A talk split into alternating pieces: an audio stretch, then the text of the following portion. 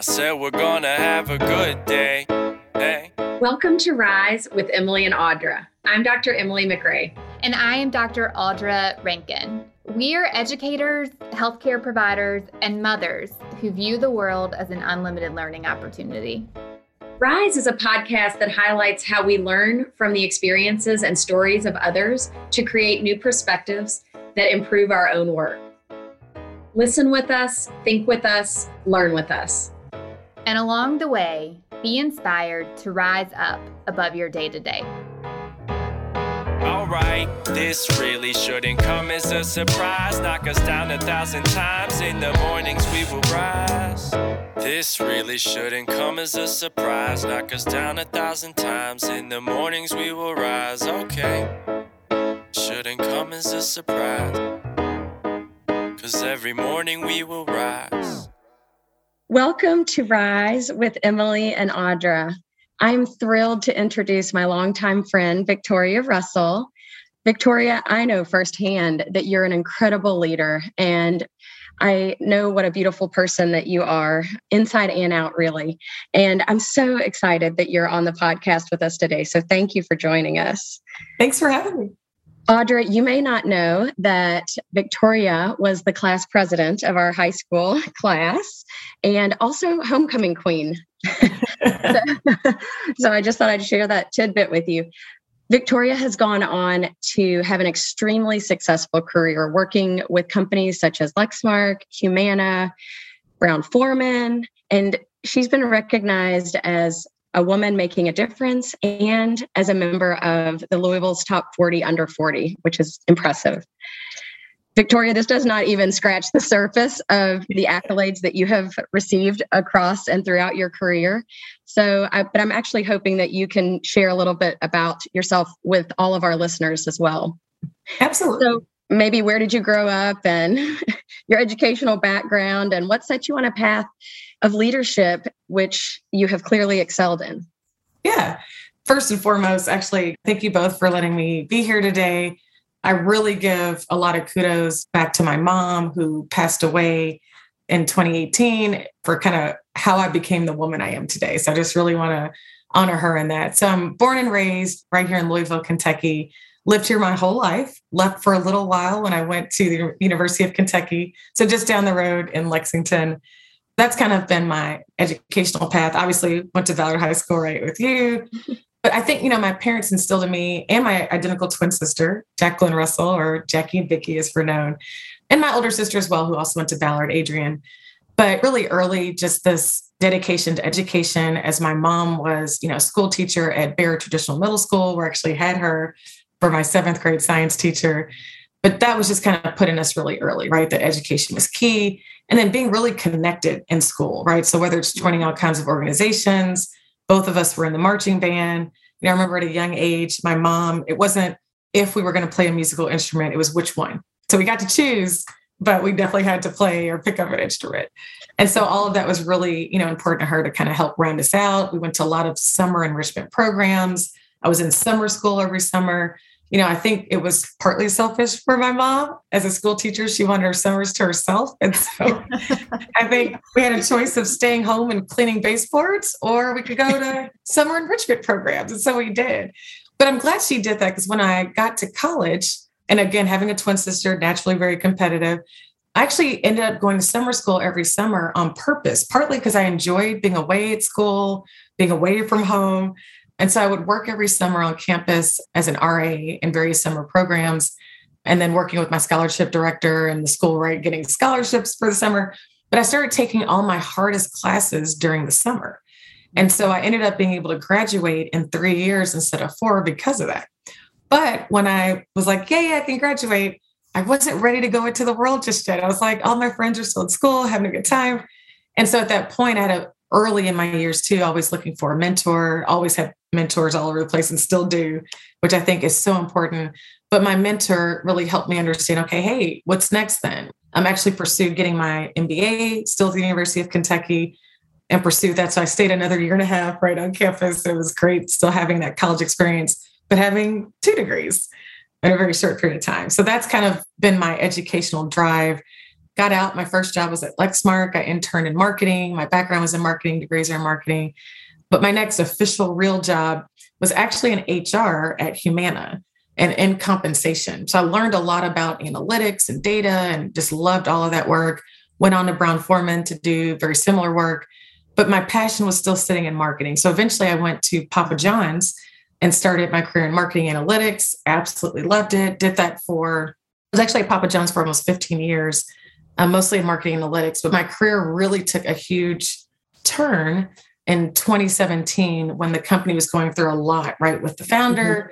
we started our initial D and I efforts. I helped lead and start our D and I committee, and then eventually moved into the role of Chief of Diversity, Equity, and Inclusion at Papa John's. And so it was a very trying time because that's the, like I said, in twenty eighteen, lost my mom to stage four ovarian cancer.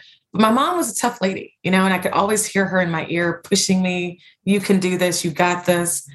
You know, if not you, then who type of things right in my head that I could hear my mom saying.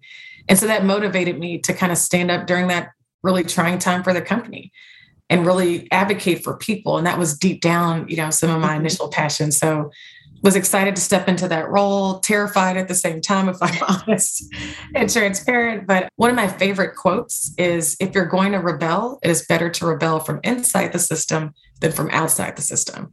And that's when people ask, like, why would you do that work there? Why wouldn't you basically just run? Why did you run into the burning building? You know, that's really why. Like, who else is going to do it if, if we don't, you know, step up and do the right thing? And so that's kind of what set me on my path. And then now I'm at Beam Suntory, joined back in January of twenty twenty-one. Absolutely love it. You know, first diversity officer here as well. And so really getting to chart the path and the course of this work for this organization, and really excited to do so. Victoria, thank you so much for just sharing a little bit about your background. And although Emily has sung your praises for, you know, so long, it's amazing to hear what inspires you and what all you've done. I want to dig a little bit deeper into your diversity and inclusion work and try to wrap my head around just how you approached changing the culture of an organization that had over one hundred thousand team members. And I wouldn't even know where to begin. And on top of that, you also, you know, worked to collaborate with the community and change the culture of the organization with the community at large. And can you tell us just a little bit about these initiatives that led to your success? Absolutely. Well, first and foremost, I didn't do it alone, right? I have to give praise where it's due. So I had so many allies and mentors, as I said, was really important right through my education, but in my careers at, at former companies. And so being able to go tap Brown-Forman, Humana, their D and I leaders, Ralph DeChavare and Marie Hughes at the time, were incredible mentors for me on that journey. Very encouraging. Here's some best practices. Here's what to do, what not to do. And they both would say, if you ever get the opportunity and they ask you to do this work, your answer is yes. And I was like, no, I can't do it. I don't have enough experience. And they were like, your answer is yes. And there were so many people willing to help support. And also through the early years of my career, being out in the community, involved in the community, I knew a lot of people to go to and, and ask for help. And it was humbling to go and say, hey, we're in this crisis. Can you help us? But I had done enough to build solid relationships that people trusted and were willing to help, which was really important. And I think the only authentic way to do that is first kind of being involved in the community, showing up in the community, right? Whether that's serving on boards, being involved in organizations, volunteering. But when people kind of know who you are, I think that was really helpful. So leaders like Sadiqa Reynolds at the Urban League and, and others in the community were huge advocates in that journey of the work at Papa John's. So, you know, again, I, I have to say, right, I didn't do it alone. And I had, I didn't have to reinvent the wheel. That was something my mother taught me at an early age as well, and how to ask for help. My mom used to say, you don't have to know everything. You just need to know where to go find it, right? And who to ask. And so I'm thankful to have had so many people in what I call my network or village, really, to help kind of call upon to do that. So, you know, a lot of the work we started, obviously, in the awareness building, cultural sensitivity space, the D and I trainings, I think that was a huge foundation to getting that work started, understanding the impact of supplier diversity and the economic impact that has in the communities and making sure that's a part of it. And understanding your civic responsibility back to the community. I think historically, the organization at that time didn't have a great reputation in that space and hadn't done a lot with all communities in that space. So I think the organization did a lot in the community, just not particularly with diverse communities. And so trying to rebuild people's perception of us, the company, the brand, and a lot of the efforts that we did that really helped to positively move into the right direction was through our employees. So getting our employee resource group started, getting them out in the community, various communities, whether it's the Black community, Hispanic, L G B T Q, disabilities, all of that was really key. And I think it showed the community our commitment and sincerity by hearing and seeing our own people leading and showing up in that space. So it definitely is a collective effort that took all of us to do. And then just reiterating, as you said earlier, you know, the organization is not one person. It was made up of one hundred twenty thousand team members around the globe that were feeling the impact of what was happening and helping to share their individual stories.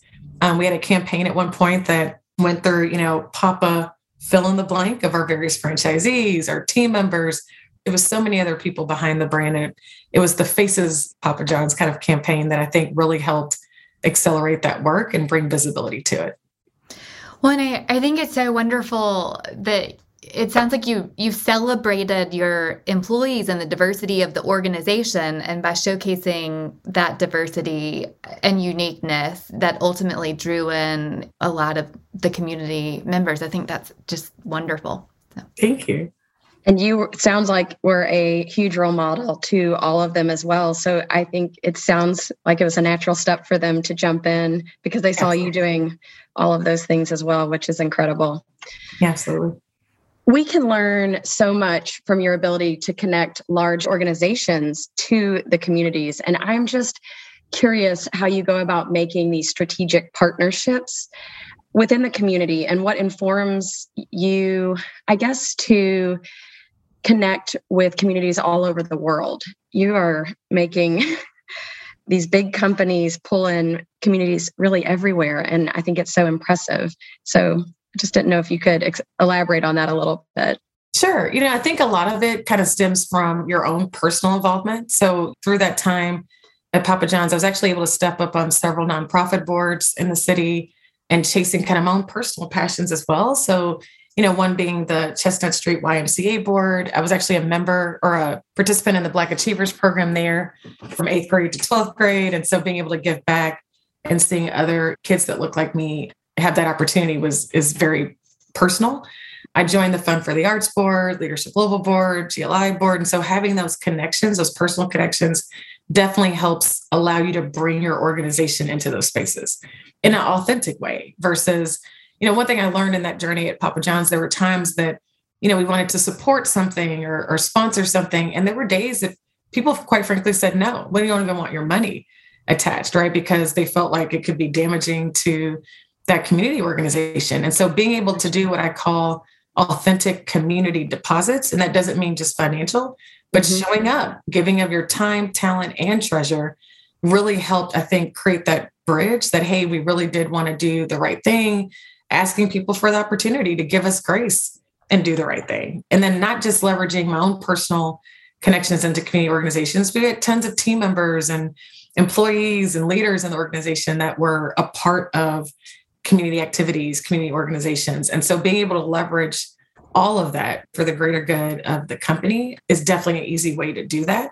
And it's an authentic way to do that. I think that's mm-hmm. so important that it's not that you show up just in a time of crisis, you know, because that could feel like a very opportunistic way to come into the community. So I think it's making sure not only that you do it early on, but make sure you're consistent, the work is sustainable, that people believe in the authenticity of the work that you're doing, that there's no other motive kind of attached, and that you're really doing the right thing because it's just the right thing to do. And so I encourage a lot of companies, organizations, making sure that you do that authentically, building those relationships, and then continuing to nurture them, obviously, over time is, is really key. I think that's amazing. I do too. I wrote down authentic community deposits. Mm-hmm. I know. I, I love that. I know, I do too. At some point, you run into a, a case, I think of it almost as like a bank account, right? You're making these deposits, and sometimes we make missteps, and you might need to make a withdrawal, you know, but if there's mm-hmm. nothing in the bank, there's nothing to withdraw, right? There's no extending grace because these organizations don't know you. They've never seen you before. They don't really know who you are, what you're about, and they're just left to their assumptions. And we know today, you know, cancel culture is very real.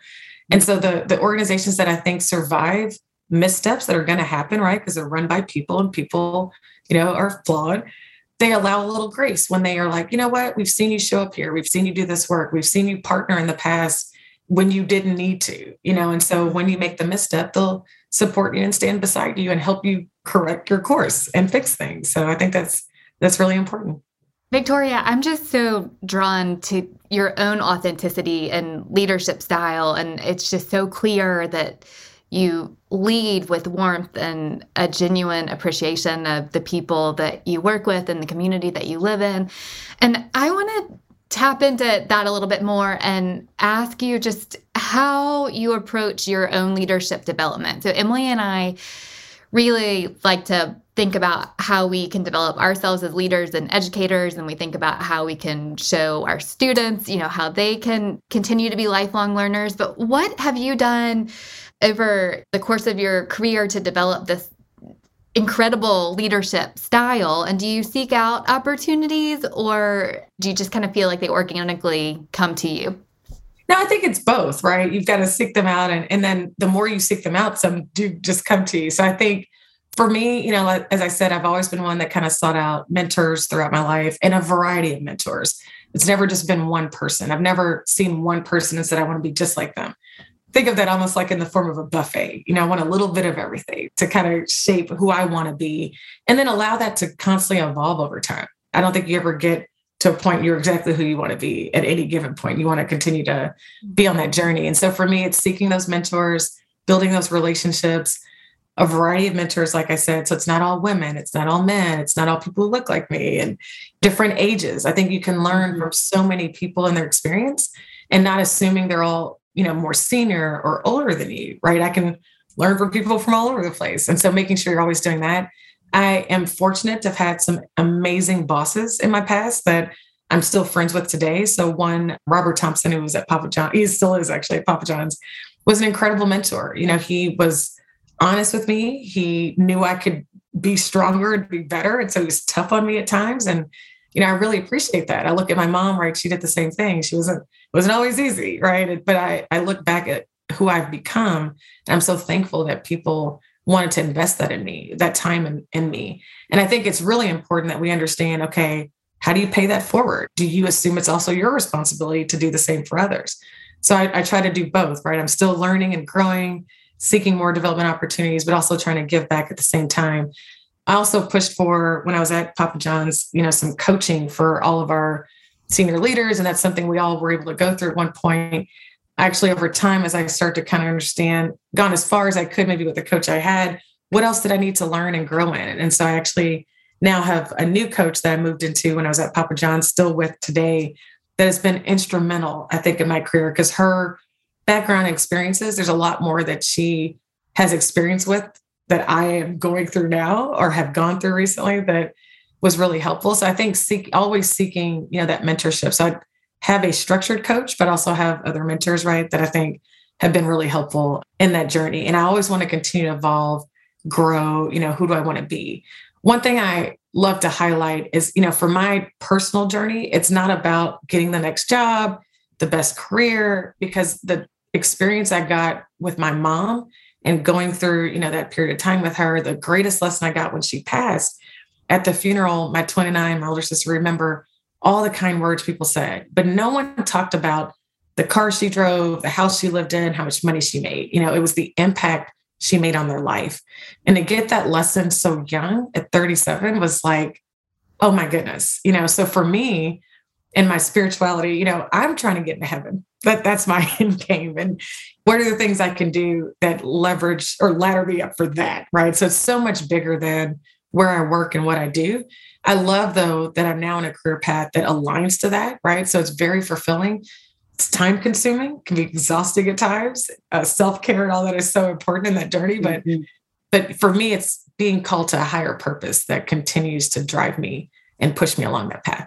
I think that's such an incredible perspective and so refreshing. Emily and I talk about this all the time. In, in healthcare, we're so often introduced and defined by where we went to school or where we're working. And it's easy to forget that what really matters is the impact that you have on others. And I, I love that that's at the forefront of your leadership style and, and how you just live your life. Also, Emily, I don't know if you felt like this when she was answering that question, but Emily and I are about to rappel down an eighteen-story um, building tomorrow to raise money for Gilda's Club, oh my goodness, a cancer support group. And I feel like you were giving us a pep talk because we yes. yes. were so nervous about it. And I was like, oh yeah, I needed to hear this. right we, we got we got an email today saying that it was okay if we needed to back out if we couldn't do it. I was thinking.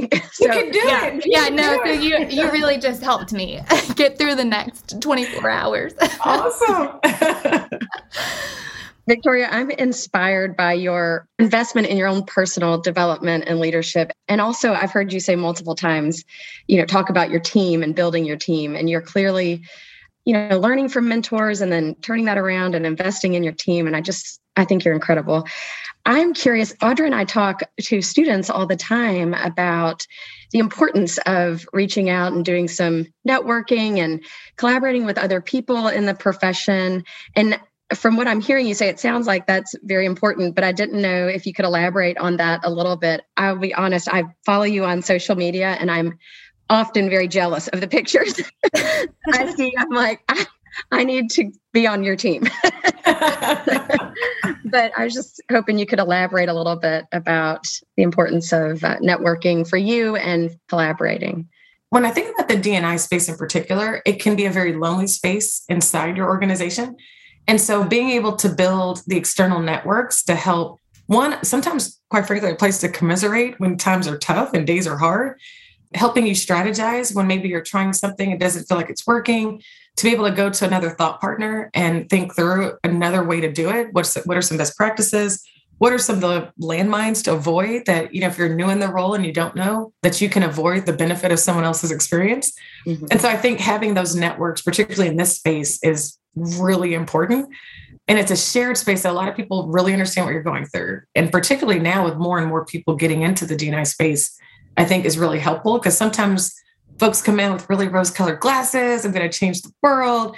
And that's great, but there's a lot that you may or may not understand about how to go about doing that, how to make sure you're protecting yourself and your energy. And as they say, put your own oxygen mask on first, right? How to rejuvenate in that space, I think is so important. So that network is really key. And it's also an opportunity as you've benefited from that networking to give back into that network as well, right? So to help others Um, when they're running into some of the same obstacles you may have experienced and, and share the benefit of your knowledge. So I think that's really important. It's not always the easiest space to get into if, if it's not your personality type. But I think with what we've gone through with the pandemic and having all these virtual options allows you actually to network into much bigger groups, much more national or international groups and, and benefit from so many people and do so much in one day because you're not driving around. You know, so I think there's actually been a even greater opportunity to do more of that now. But I think it's sometimes just taking that first step, first organization. You know, for me, I remember when I joined the first board, which is the Y M C A board, it was a great kind of, I just say almost a training wheels opportunity and a space I was familiar with and comfortable in to learn, you know, how to navigate and what to do. And then as I've started joining other boards, it made it easier and easier to do that. So I think that first step's the hardest, but finding a comfortable space that you're passionate in makes it a lot easier to do. And then making sure you're also, like I said, giving back into those spaces that you're not just pulling from. You have mentioned a little bit about the international network of colleagues that you have had in your career. And I would imagine that you've had to go on a lot of international trips, maybe pre-pandemic, but you've been to a lot of very interesting places. Can you tell us maybe about one really inspiring trip that you can remember? Maybe it's personally or because of work. You know, actually I have one that's more personal. So one other little known fact about me, I'm also a Zumba instructor and have been for many years. And so one thing I loved about Zumba, it brings together people from literally all over the world, and our common language was dance. So in Zumba, you're dancing to the music. There's no microphone or talking over the music or instruction given. You're just feeling the music with people from everywhere. As I started traveling with Zumba, so I had an opportunity to go to Egypt with Zumba on a cruise down the Nile and dancing wow. with people from all over the world. Or we've done other, you know, Zumba cruises where the diversity of the Zumba passengers even outweighed that of the crew. Typically on cruise ships, right, it's the crew that's most diverse. But being around people from all over the world really broadens your perspective of mm-hmm. the world, particularly mm-hmm. as an American. And you start to see the things that why people may think of us the way they do, or do we tend to have, you know, thinking the world revolves around us? Does everyone have to speak English? Am I trying to get outside of my box? And so I think having your horizons broadened, quite frankly, with international travel is so important, because it gives you a broader view of the world, how big the world is, and how often, you know, really how small we are in it, the impact you can make. So at the same time, while the world is enormous, there's a lot of commonality when you start meeting people from all over the world, the struggles we go through, the things we worry about, what keeps us up at night. And so while it's huge and gives you that broader perspective, it also makes you feel like, you know what, I am connected into something greater than myself and have commonality with people that I don't even speak the same language of. And so I think that perspective has really helped me in my career and understanding people and connecting with people and really having empathy for people. Another quote I love, it was Bryan Stevenson with the Equal Justice Initiative, who said, you can't have empathy for what you don't have proximity to. And so having that lack of proximity to difference, or actually having proximity to, to difference, you know, mm-hmm. really helps you build your empathy muscle to have compassion for others, to be able to put yourself in their shoes and make you a better leader overall, because you, you know, you have that empathy for each other. And I think that's so important for leaders today, particularly now with what we've gone through with the pandemic, with the social justice movement, like having, you know, that lens of, wow, I feel for others. And particularly with the recent rise in violence in the country and the hate crimes and shootings and feeling for people. You know, recently, kind of connecting this back at work with the Buffalo shooting, it reminded me of the shooting that happened here in Kentucky in twenty eighteen. And taking the, you know, the life of two of our citizens that were just at Kroger, right? Just mm-hmm. shopping, and the fear you have of, am I safe? Am I a target just because of what I look like? And having compassion for people. And so we took a moment this week at work just to understand how people are impacted, what's going on in their head, in their life that may not show up in their day-to-day work, and not expecting that people come in and are robotic almost and just get the work done. They're dealing with a lot, whether it's the recent shootings, whether it's with the potential decision on the Roe versus Wade, people are going through a lot. And, and no matter what your position or opinion is on it, having empathy for how people feel and what they're going through. And as leaders in particular, people leaders, do you check in with your employees? Do you ask them how they're doing right before you start the meeting? Do you allow them to take mental health days? Right? We all need that with what we're going through. And so I think it just helps you stop and get outside of yourself and think about other people. And I think that's really important. I love that. Last night I was at a Stop the Bleed training, and it was all about this increase in gun violence and how as citizens we can be more prepared and feel like we're doing something to, mm-hmm. you know, potentially save a life. And what was so interesting is that this group of community members wanted to feel like they were doing something in a situation where so often we feel so helpless. But then there are other community members who just don't know how to deal with it and are still feeling the same way and feeling overwhelmed, but aren't necessarily going to spring into action. And so I think as you were talking, one of the things that came to mind is being empathetic about the differences in people's experiences of the same event, I think is so important as a leader. And it sounds like that's something that you're doing as well. It's, you know, just acknowledging where everybody is coming from and what those feelings mm-hmm. are and how they might be different. So I think that's incredible. And even allowing them the space, they may not even know what they're feeling or how, yeah. So it sounds like just taking the time and giving them the space to express themselves and investing in them just, again, goes back to your authentic leadership. I think that that's imperative because people just have a lot of stress. They do. They do. And giving yeah. grace and space and support mm-hmm. can make a world of difference for somebody, you know? Absolutely. I'm equally as impressed by your Zumba dancing. And yes, even though we went deep, right? I think both are important. I know. I think we, Audra and I need to sign up and join you. Um, okay. I have one more fun question. So you've mentioned your twin sister. I'm always intrigued by twins, and I know both of you, and you're both incredibly successful, and your older sister as well. But As far as having a twin, do you find in your careers that you just bounce ideas off of each other, or do you find that one of you has strengths here and the other here and you just complement one another? I'm just always so intrigued by twins. Yeah, you know, actually it's both. So we're, you know, both obviously incredibly competitive. So while I graduated three years, Jackie could not be left behind. So she actually graduated three and a half, right? So she, she got motivated. It was like, wait a minute, you're not going to beat me. So that's always the case. It's a ton of fun. But in our careers, what's been fun, so Jackie, or Jacqueline is her, actually called as an adult. We've got her adult versions of our names. Jacqueline works at Virgin Pulse and has led, she's in sales, has been very successful in her role, but has actually helped spearhead and start their employee resource groups.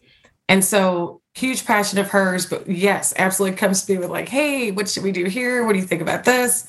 Even when they were thinking about bringing on a D and I leader, which they eventually did to help lead the work, Jacqueline was very involved in that as well.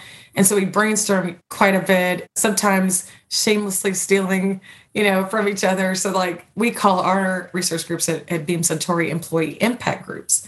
Okay. So that's actually a term that they coined as well. Some of the names they've used. And I think in the D and I space, you know, we love kind of sharing, and there's no like territory that you can't borrow, right? Great ideas, right? Because really at the end of the day, we're all in this together for the greater good of all people.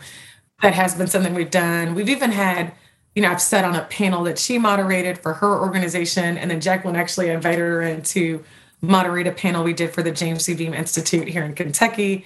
And she was my surprise guest. So no one knew that she was actually going to be on the panel.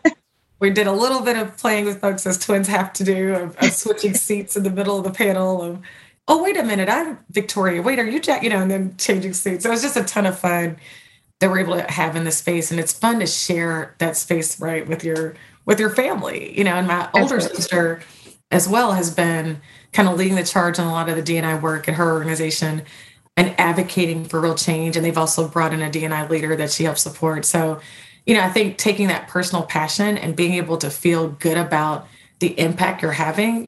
At the end of the day, our mother would be, or is, so proud. And we continue to try to honor her name, you know, in that space. My twin and I even went as far to establish a memorial scholarship in my mother's name that we give out every year at the Chestnut Street Y M C A banquet, and have done an, another one recently for Alpha Kappa Alpha Sorority Incorporated, which we're both members of, just to continue, one, so that my mother's name continues to live on and that legacy. And it gives us kind of this piece to stay connected to her and continue to honor her. So it's just something, you know, all of us in the family love to do, very passionate about. And it's exciting to continue to be a part of.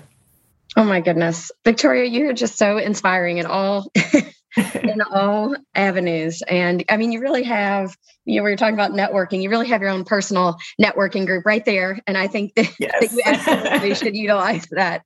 This has been incredible. I know Audra uh, feels the same. And we just are so appreciative of your time today being on the podcast. We always end every one of our podcasts with three rapid fire questions. Okay. So the first thing that comes to mind. And I was going to ask you the first one. You've actually given us a few quotes that I've already scribbled down over here. So I don't know if you have another one, but we always ask, what is your favorite leadership quote or book?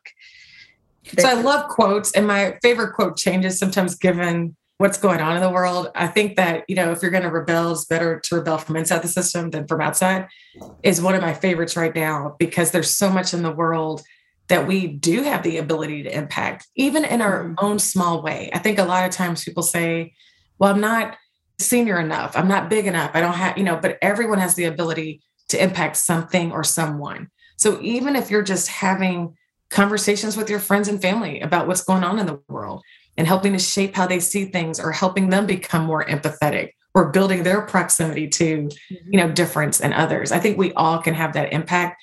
It's the Maya Angelou quote too. And I kind of said this about my mom, you know, it's not what you do and all those things. It's how you make people feel.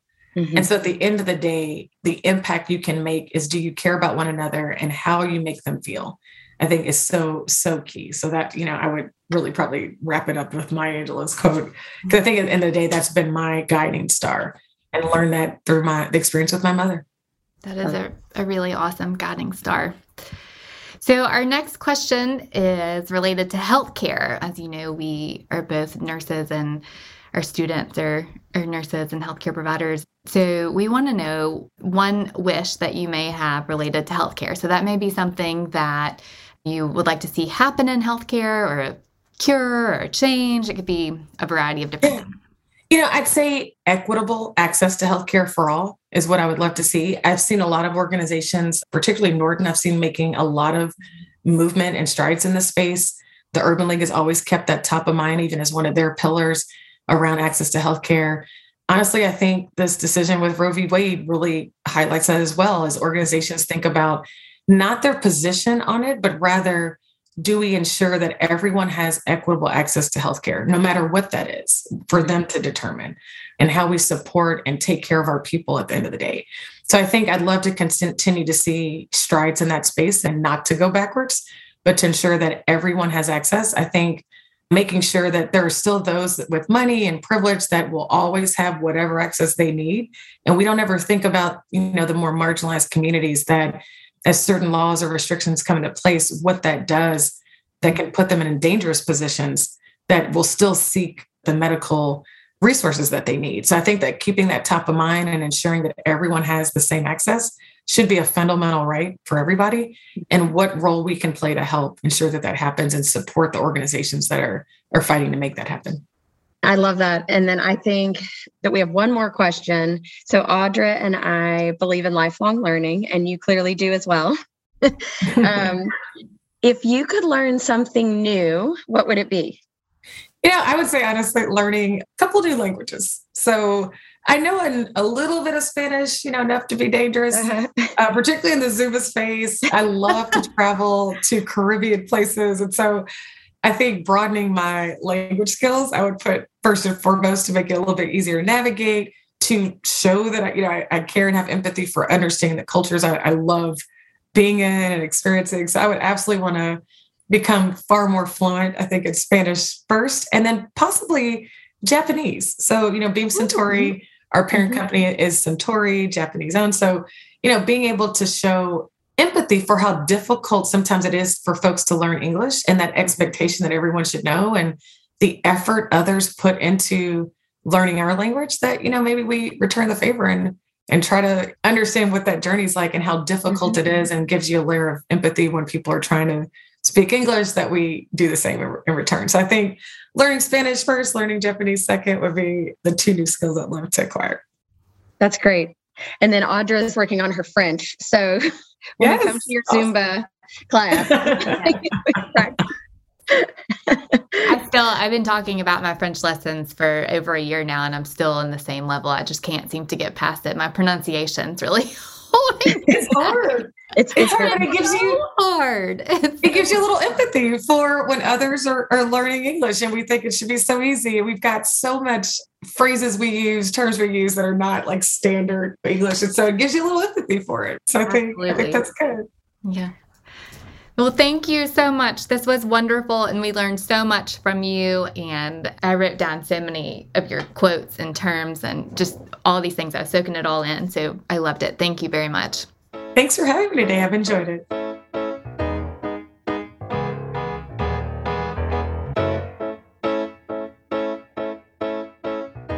Audra, I had such a great time talking with Victoria. I was so impressed with Victoria's authenticity. It shines through in all that she does, and it has clearly contributed to her growth and success. We spend so much time talking about different leadership styles, and we both love to talk about authentic leadership, leaders who are genuine and real. Victoria, in my opinion, truly embodies that, and it was such a pleasure to see that type of leadership in action. We do love that type of leadership, authentic leadership. And Victoria was certainly more polished in her delivery of authentic leadership. I couldn't help but think about how you and I have become more authentic in our time together over the past decade, but maybe not as polished. We tend to talk about feeling like Uber drivers to our kids, or the struggles with eating vegetables, or most recently, how hard fourth grade math homework is. Why isn't math taught the way we learned it? I don't know. It's so hard. It's so hard. Speaking of parenting, Victoria talked about the impact her mother had on her life and the valuable lessons she learned as she was celebrating her mom's life. As she stood and spoke to others at her mother's funeral, she realized no one cared about the car her mother drove. No one spoke about what her mother did for a living. The material things didn't matter. Instead, they spoke about how her mother made them feel. It was a pivotal moment for Victoria and provided a lot of insight into how she feels called to serve a higher purpose. What keeps Victoria going is not how much money she's making or what title she holds. It's how she interacts with others. Audra, I mean, how powerful was that? You mentioned during the interview that in healthcare, we are often defined by where we went to school or where we work, which I feel like is so true. And it is hard to remember that the impact we make is what matters in the end. I just wanted to start with that today because it was just so energizing for me. And it was also the pep talk that I needed to get ready for our rappelling event. I loved that she brought that up as well. And it's such an important reminder, especially in the world where we live and work. But can we just talk about that rappelling event for a second, Emily? Sure, sure. Uh, Okay, so for those of y'all that missed this little nugget of information in the interview, we didn't talk about it for very long, but Emily and I rappelled down the side of a hotel in downtown Louisville to raise money for a cancer support organization. We were joined by two dear friends, and the event was so important to me because my mom was diagnosed with cancer a few years ago and uses this organization regularly. So I, I just loved the experience. However, as we were going down the side of the building, I made Emily go with me. I didn't want to do it alone. And I kid you not, I could not be more terrified or more slow as we are rappelling down this building. And I don't even know what I said to you, Emily, but I'm sure there were lots of ugly words that I did not want my kids to hear. But I digress. The point in all of this, and I'm going to get to authentic leadership, is that we make it down the building, and my daughter says, "Mommy, you're more like the tortoise than the hare," which was true. I was inching down. I was so slow. And at some point during the inching, a photographer captured the most unflattering photo of me. I mean, to be fair, I feel like anyone dangling midair is not going to look very cute in a photo, but I was dangling. I was terrified. It was a bad angle. Emily, I was probably yelling at you. I don't even know. Horrible picture. And as luck would have it, due to some glitch in the photo sharing system, that photo, the really, really terrible one, was the only photo that was sent out to hundreds of participants. And I texted you, Emily, and I said, "I'm sorry, is this really happening? Was this just sent out?" And Emily, you said, Yes, yes, it is actually happening. And the moral of the story is that authenticity can be delivered in a graceful and polished way, like Victoria demonstrated, or in an awkward, unflattering, dangling from midair on the side of the building and clutching for dear life kind of way. Maybe it's not that you're defined by your school or where you work, but how you look when you rappel down a building. So Victoria reminded me the importance of remembering impact and why you're doing what you're doing and why that shines through no matter where you are or what you're doing is so incredibly important. Victoria also credited her mother for encouraging her to be involved in her community. And she used the analogy of creating authentic community deposits. And I think about this for myself, for my daughters, and as a mentor to students. You know, how do we articulate the value of serving our community, and how does that translate to healthcare delivery? As healthcare providers, service bridges care delivery in acute and primary care settings to the built environment of communities. And I believe that our service provides valuable insights into the needs of others and ultimately improves patient-centered care. Audra, I think one of the first questions that I get from students is, how do you find these opportunities? Victoria mentioned that she has sought out opportunities for professional growth while others have just happened organically. Victoria's background is in marketing, but her initial job was in analytics, which may have not been her passion, but she learned a different skill set and it added to her professional development. I think that's so valuable, but you know how I feel about analytics. I appreciate it. don't want to touch it with a ten-foot pole. And I give thanks for people like Victoria every single day. Same. And fast forward, and Victoria joined Papa John's, finding herself in a position to be an ideal candidate to lead diversity and inclusion initiatives within the company. One of my favorite things from the interview was that she pulled from her, air quote, buffet of mentors.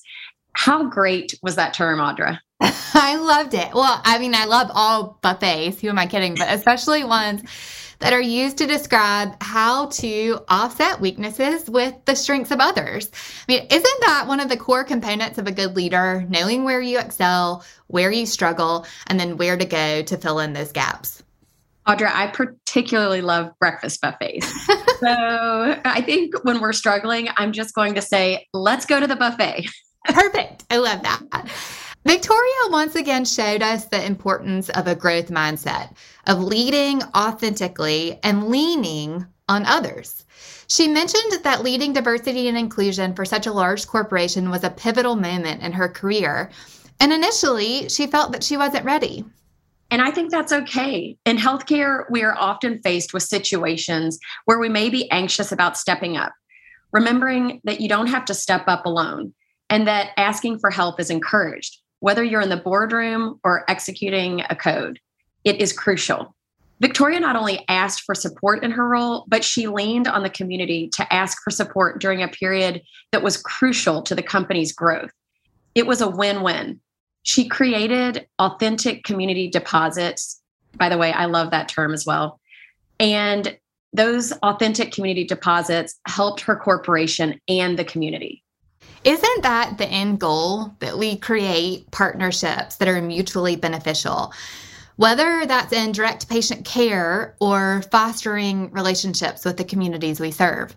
Victoria gave us examples of how this was done in corporate America, but I believe it translates to the work we do every single day as healthcare providers serving our communities. And to layer on this concept, Victoria created a work environment that was also mutually beneficial.